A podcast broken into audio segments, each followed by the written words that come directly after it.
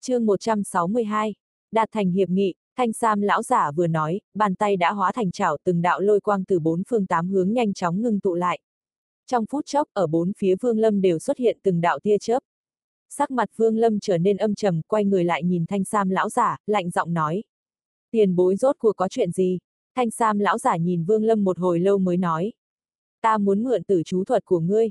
Vương Lâm trầm mặc một chút nhìn những tia chớp đang bao vây bốn phía từng đạo âm ba từ bốn phương tám hướng chuyển tới. Ta muốn biết nguyên nhân. Thanh Sam lão giả trầm ngâm một chút lắc đầu nói. Việc này chưa đến lúc nói rõ, bất quá lão phu sẽ không bạc đãi ngươi. Nếu ngươi đồng ý đi theo ta ta sẽ đưa cho ngươi một viên hóa đan. Thần sắc bên ngoài Vương Lâm vẫn như thường, nhưng trong nội tâm hắn đang dao động.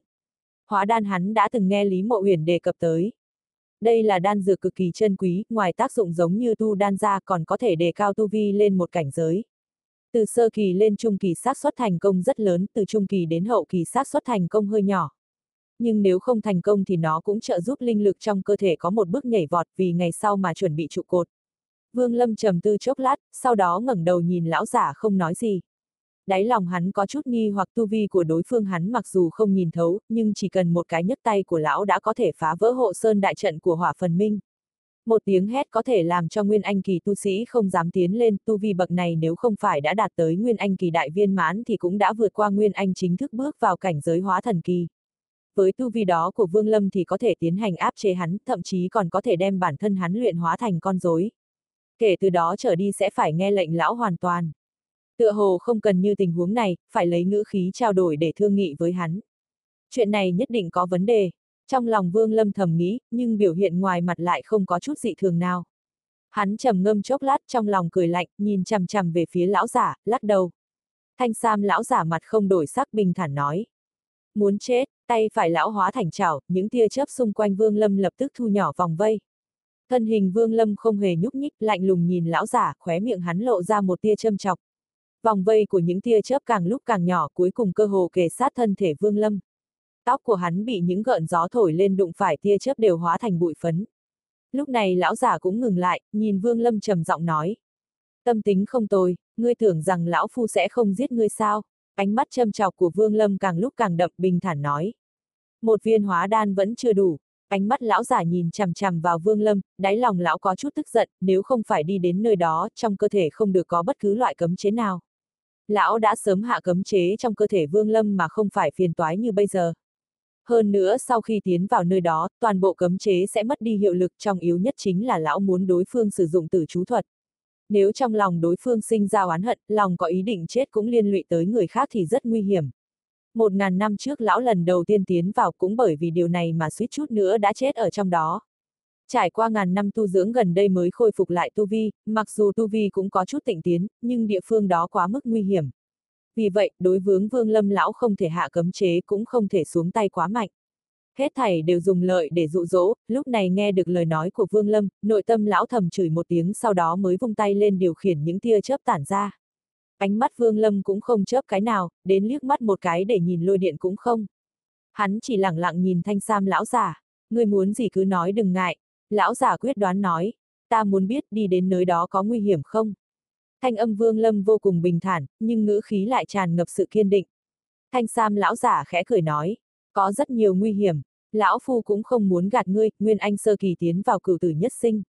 Nếu là trung kỳ gặp vận khí tốt có thể bảo vệ tính mạng. Chỉ có hậu kỳ cảnh giới, đạt tới giả thần cảnh giới mới có thể an toàn tiến vào. Bất quá nếu không cẩn thận vẫn có thể bị chết. Lão giả dừng lại một chút rồi nói tiếp. Nhưng, nơi đó mặc dù nguy hiểm lại có thu hoạch rất lớn. Pháp bảo, đan dược công pháp có thể nói cái gì cần có thì đều có. Trừ những thứ đó còn có anh biến đan trong truyền thuyết. Chỉ cần sử dụng một khỏa lập tức có cơ hội trở thành anh biến kỳ cường giả. Về phần nguy hiểm, ngươi không nhất định phải lo lắng, ngươi có tử chú thuật. Nó ở trong đó có tác dụng rất lớn, tối thiểu thì giai đoạn đầu tiên ngươi sẽ không gặp nguy hiểm. Nhưng ở giai đoạn sau, nếu ngươi có lòng tham lập tức sẽ chết không có chỗ chôn. Vương Lâm vừa nghe xong, trầm ngâm một chút, trong lòng hắn thầm phân tích lời nói của lão giả, bản thân hắn cũng chỉ tin vài phần trong đó. Ta xem tu vi của ngươi hẳn là vừa mới kết đan không lâu. Thôi, ta có một khỏa lập anh đan, nếu ngươi đồng ý đi theo ta ta sẽ đưa cho ngươi. Hơn nữa khi đến nơi cuối cùng có bảo vật ta tứa sẽ đưa cho ngươi một kiện.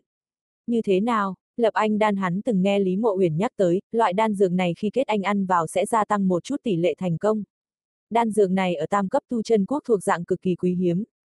Dù là tứ cấp tu chân quốc cũng không thấy nhiều lắm, chỉ có ngũ cấp tu chân quốc mới nắm giữ phương pháp luyện chế trong tay. Vương Lâm trầm tư chốc lát, hắn đối với những lời của lão giả thần bí này có chút động tâm. Hắn không cầu có thể đạt được anh biến đan trong truyền thuyết. Chỉ cầu có thể lấy được công pháp gia tăng hiệu quả kết anh và một ít đan dược. Nếu không có ngoại lực tương trợ Vương Lâm không biết mình phải tu luyện tới ngày tháng năm nào mới có thể tiến vào nguyên anh kỳ. Hơn nữa chuyện này nếu hắn kiên quyết không đáp ứng, đối phương biết mình vô vọng chắn chắn sẽ không chút do dự ra tay giết hắn. Kể từ đó, bày ra trước mặt hắn chỉ có một con đường để lựa chọn mà thôi. Được, ta đáp ứng, Vương Lâm gật đầu nói.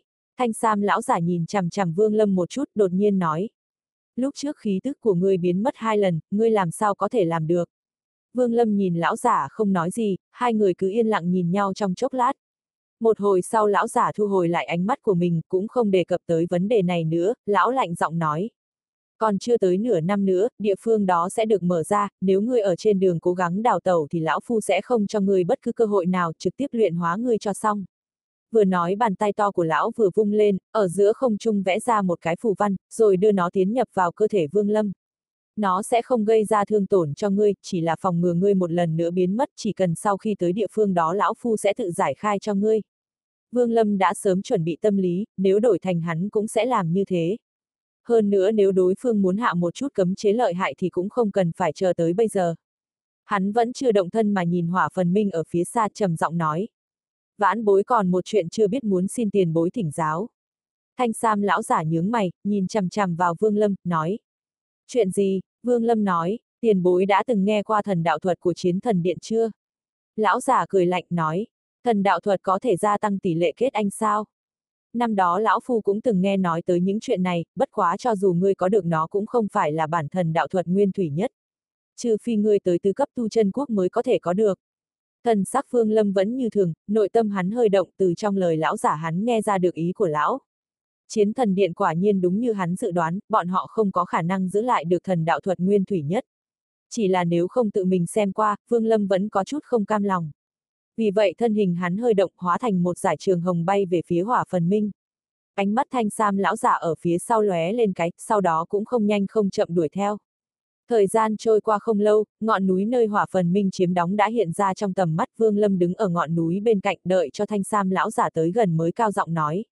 Mã lương bái kiến chiến thần điện phượng loan tiền bối. Thanh âm của hắn vừa rời miệng đã hóa khuếch tán ra như tiếng sấm, rất nhanh truyền đi. Từ ngọn nói đối diện lập tức hiện ra một đạo nhân ảnh, đó chính là Phượng Loan. Nàng đầu tiên liếc mắt đánh giá thanh sam lão giả bên cạnh Vương Lâm, sau đó thu ánh mắt lại nhìn về phía Vương Lâm. Trong lòng thầm dần mình, chỉ mới mấy năm đối phương đã đạt tới kết anh, bất quá sau khi liên tưởng tới chuyện đoạt xá liền nghĩ đối phương trước khi đoạt xá đã sớm kết đan, cho nên mới có thể nhanh chóng kết đan một lần nữa. Nàng trầm mặc một chút, sau đó lãnh đạm nói, hắn tìm người ba năm, chính là ngươi sao? Thần sắc Phương Lâm vẫn thong dong, hắn né tránh đề tài này, nói. Phượng Loan tiền bối, vãn bối có một chuyện muốn nhờ, mong tiền bối đáp ứng. Phượng Loan có chút kiêng kỵ nhìn sang thanh sam lão giả, hít sâu một hơi, nói. Nói đi, vãn bối muốn mượn thần đạo thuật mong tiền bối thành toàn. Ngữ khí bình thản từ từ nói. Phượng Loan trầm mặc một chút đưa mắt nhìn sang thanh sam lão giả, phát hiện đối phương đang ngẩng mặt nhìn trời. Ba năm qua, bọn họ đối với tu vi của thanh sam lão giả đã có thể đoán được đôi chút, lúc này thấy đối phương tìm tới tận cửa trong lòng không khỏi thất kinh. Lúc này lão giả mặt đỏ từ phía sau Phượng Loan tiến lên, hắn nhìn về phía Vương Lâm, ánh mắt hơi ngưng lại một chút nói.